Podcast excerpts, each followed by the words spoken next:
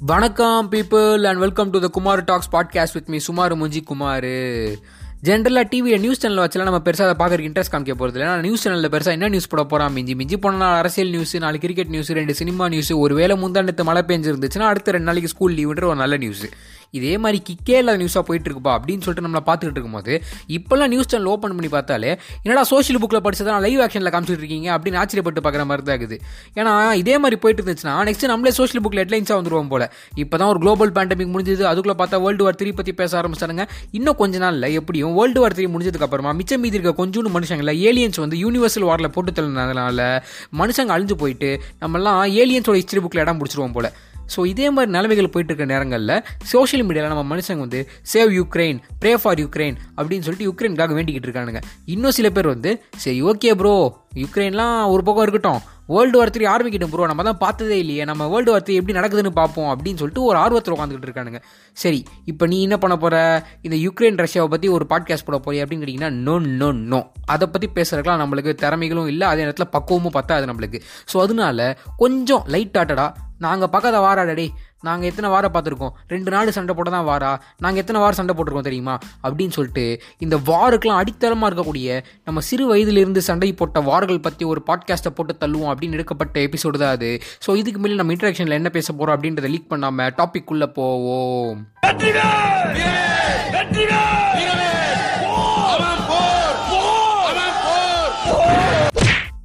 ஒரு வார் நடக்குதுன்னா அதுக்கான பேசிக் ரீசன் என்னவா இருக்கும்னு நினைக்கிறீங்க?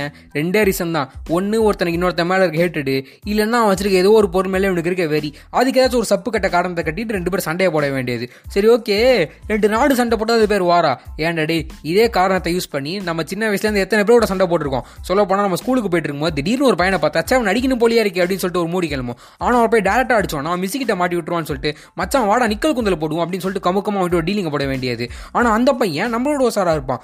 நம்ம அவன் அடிக்கலான்னு பிளான் போட்டோம்னா அவன் நம்மளை முதுகில் அடிச்சு மச்சான் நிக்கல்டான்னு பாசமாக சொல்லிட்டு ஓடி போவான் என்னடாது நம்ம பிளான் போட்ட மாதிரி எதுவுமே நடக்க மாட்டேங்குதுன்னு சொல்லிட்டு அவனை நெக்ஸ்ட் டைம் எந்திரிக்கும் போது முதுக பஞ்சர் ஆகிறான்னு சொல்லிட்டு பிளான் போட்டே உட்காந்துட்டு இருப்போம் அவன் எந்திரிக்கிறத தூரத்துலேருந்து பார்த்து அவன் நோக்கி ஃபுல் ஃபோர்ஸ் ஓடி போய் அவனை ஒரே பஞ்சர் கோட் அவுட் பண்ணுறான்னு சொல்லிட்டு நீங்கள் கை ஓங்கிட்டே இருப்பீங்க தெரியுமா? நீங்கள் கை உங்க கேப்லையே அவன் உசாராக்கி மச்சான் நிக்கல்டான்ருவான் ஆடா போங்கடா சோத்துல அடி வாங்கிச்சு சேத்துல அடி வாங்கிச்சு இதுக்கு நிக்கல் குந்தெல்லாம் சரிப்பட்டு வராது. எடா அடுத்த வெப்பனன்ற மாதிரி பாகுபலி படத்தில் நாவிரல் பிடித்தது மறுபுறம்னு சொல்லிட்டு எப்படி பிரபாஸ் நம்மளுக்கு அம்போட சொல்லி கொடுத்தாரோ அதே மாதிரி நம்ம கிளாஸ் ஒரு நாலு பசங்க வந்து மச்சான் ரப்பர் பேண்டில் ரெண்டு விரல வச்சு பிடித்து மறுபுறம் இழுத்து விட்டேன்னு ஆப்போசிட் பார்ட்டி நாக் அவுட் ஆகிட்டு வந்தான்னு சொல்லிட்டு ஒரு வித்தியை சொல்லி கொடுப்பானுங்க.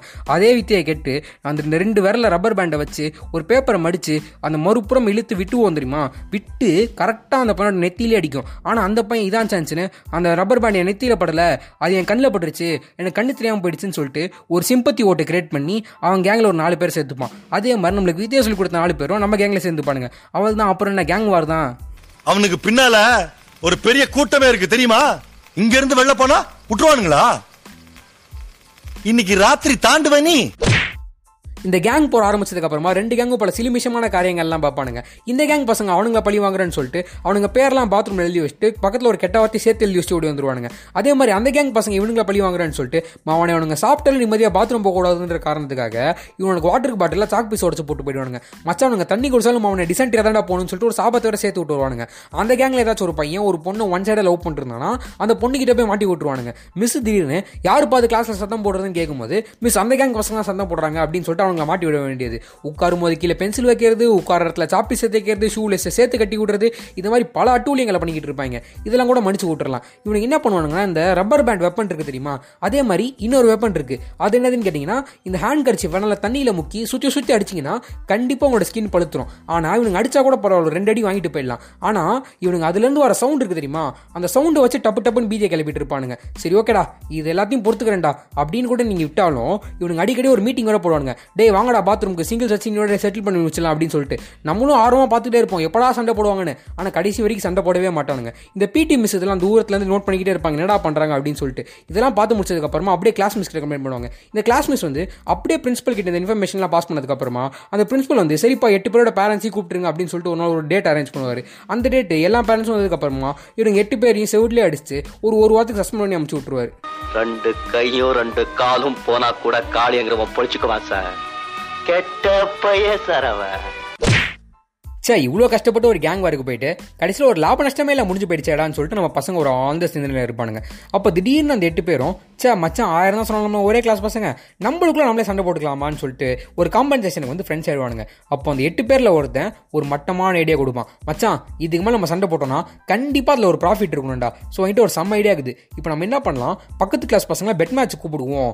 அந்த பெட் மேட்ச்சில் எப்படி நம்ம ஈஸியாக ஆயிரம் ரூபாய் அடிச்சிடலாம்? அந்த ஆயிரம் ரூபாவை இன்னொரு பெட் மேட்ச்சில் போட்டு ரெண்டாயிரம் ரூபாய் ஆக்குவோம். ரெண்டாயிரம் நாலாயிரம் ஆகும் நாலாயிரம் எட்டாயிரம் ஆகும். இதே நம்ம பெரிய கோடீஸ்வரன் ஆயிடலாம்டான்னு சொல்லிட்டு ஐடியா கொடுப்பான். இந்த ஐடியாவை கேட்டு வியந்து போன நம்ம மக்கள்லாம் சும்மா இருந்த பக்கத்து கிளாஸ் பசங்களை சீண்டி விட்டு ரெண்டு வாரத்தில் ஒரு பெட் மேட்ச் ஃபிக்ஸ் பண்ணிட்டு வருவானுங்க. சரிரா போனோமா பெட் மேட்ச் விளாண்டோமா வந்தோமா அப்படின்னு இல்லாமல் திடீர்னு ஒரு ஐடியா கொடுப்பானுங்க. மச்சான் நம்ம டீமுக்கு வந்து ஒரு யூனிஃபார்ம் வேணும்டா அப்போ தான் கெத்தாக இருக்கும் அப்படின்னு சொல்லிட்டு ஒரு ஜெர்சி கடைக்கு போய் அடேங்க அப்பா எட்டு பேர் அடிச்சா ஆறு பறக்குது பாரு இந்த மாதிரி மட்டமான டீம் பேர் வச்சு ஒரு டீமை ஃபார்ம் பண்ணி இதுக்கு மேலே டெய்லி ப்ராக்டிஸ் பண்ணால் தான் ஜெயிக்க முடியும்னு சொல்லிட்டு daily evening five to six ஒரு நாள் போலிங் ப்ராக்டிஸ் ஒரு நாள் ஃபீல்டிங் ப்ராக்டிஸ் ஒரு நாள் பேட்டிங் ப்ராக்டிஸ்னு சொல்லி ஃபுல் ப்ராக்டிஸோட அவனுக்கு பெட் மேட்ச்சுக்கு போய் ஒரு டீம் எவ்வளோ கேவலமாக இன்னொரு டீம் கிட்ட தோக்க முடியுமோ அவ்வளோ கேவலமாக தோத்து போய் சே நாங்கள் பெட் மேட்ச்சே கூப்பிடலையே ஃப்ரெண்ட்லி மேட்ச் அது அப்படின்னு சொல்லிட்டு மட்டமாக சமாளிச்சு டேய் ஏன்டா அப்படி ஏமாத்துறீங்கன்னு சொல்லிட்டு அவனுங்க ஒரு பக்கம் இவனுங்களை குறை சொல்ற இவனுங்க ஒரு பக்கம் அவனுங்களை குறை சொல்ல ஒரே கூத்தா இருக்கும். ரெஃப்ரி அவன் போய் சொல்றான் ரெஃப்ரி அவன் போய் சொல்றான்.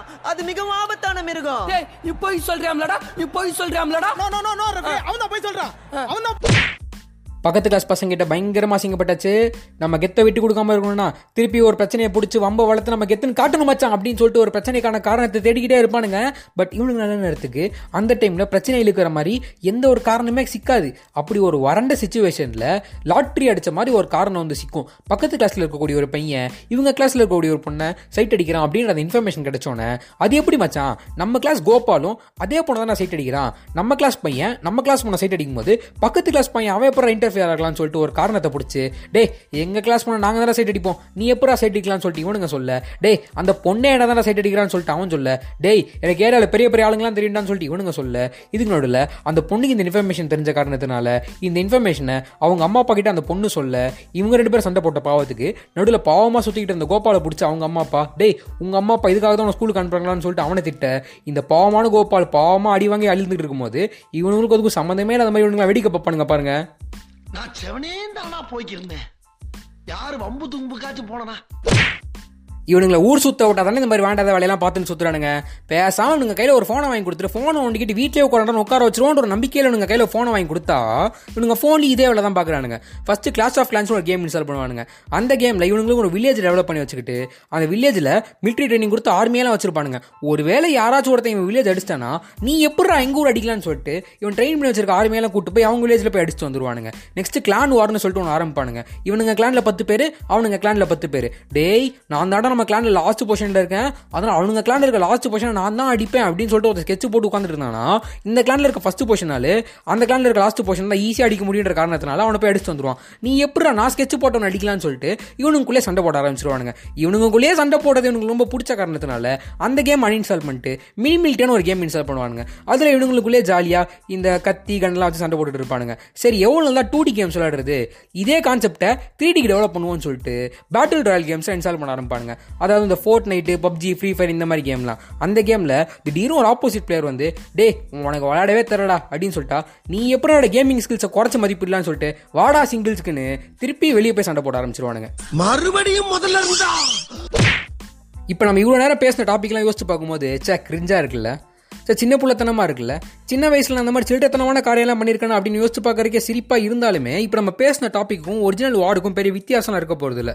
சொல்லப்போனால் இங்கே கேங்குன்ற பேரில் ஒரு கூட்டம் ஒன்று சேருது அங்கே நாடுன்ற பேரில் ஒரு கூட்டம் ஒன்று சேருது. இங்கே ஒரு கேங் இன்னொரு கேங் அடிக்குது அதே மாதிரி அங்கே ஒரு நாடு இன்னொரு நாடு அடிக்குது. ஆனால் இப்போ நம்ம பெருசானதுக்கு அப்புறமா டே நான் சின்ன வயசில் இந்த மாதிரி ஒரு ஸ்கூல் கேங்கில் சேர்ந்துக்கிட்டு பல வேறையும் பண்ணிருக்கேன்டா காமெடியா அப்படின்னு சொல்லிட்டு யோசிச்சு சிரிக்கிறோம்ல அந்த மாதிரி ஒரு நாடு இன்னொரு நாடு அடித்ததுக்கப்புறமா அப்புறமா ஃபியூச்சர்ல யோசிச்சு சிரிக்கலாம் முடியாது.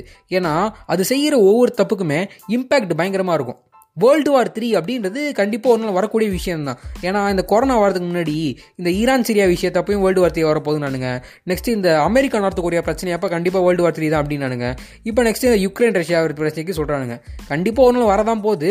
பட் வரும்போது அதை இப்போ நம்ம பார்க்குறோம். நம்ம வந்து world war three first time பார்க்க போகிறோம் ஒரு வேர்ல்டு வார் நம்ம பார்க்க போகிறோன்ற ஒரு எக்ஸைட்மெண்ட் எல்லாரோட கார்னர் ஆஃப் தி ஹார்ட்லையும் இருந்தாலுமே பார்க்குறதுக்கு இருப்போமா அப்படின்றதான் மேட்டர் இப்போது ஏன் சொல்கிற இதெல்லாம் அப்படின்னு கேட்டிங்கன்னா இப்போதைக்கு நம்ம ஸ்பெக்டேட்டர்ஸாக இருக்கும். ஏன்னா நம்மளோட கண்ட்ரி வந்து எதுலேயுமே டேரெக்டாக ஈடுபடலை. ஆனால் கடைசி வரைக்கும் நம்ம அதே மாதிரி இருக்க முடியுமா அப்படின்றதும் தெரில ஈடுபட்டோம்னா நம்ம எந்த நிலைமைக்கு போவோம் அப்படின்றது யோசிச்சு கூட பார்க்க முடியல. ஸோ இப்போ என்ன சொல்ல வரேன்னு கேட்டிங்கன்னா நான் வந்து ஒரு ஸ்பிரிச்சுவலான ஆள் கிடையாது. பட் இருந்தாலுமே இந்த நிலைமையில் நம்ம வந்து ஒன்றே ஒன்றா பண்ண முடியும். ப்ரே ஃபார் நோ வார்ஸ் அவ்வளோதான் கைஸ் ஸோ இதை சொல்லிவிட்டு இந்த பாட்காஸ்ட் அப்படியே முடிச்சுப்போம். வேறு எதுவும் பேச வேணாம் பெருசா அப்படின்னு நினைக்கிறேன். So love you all மக்கள்ஸ். Pray for no wars bye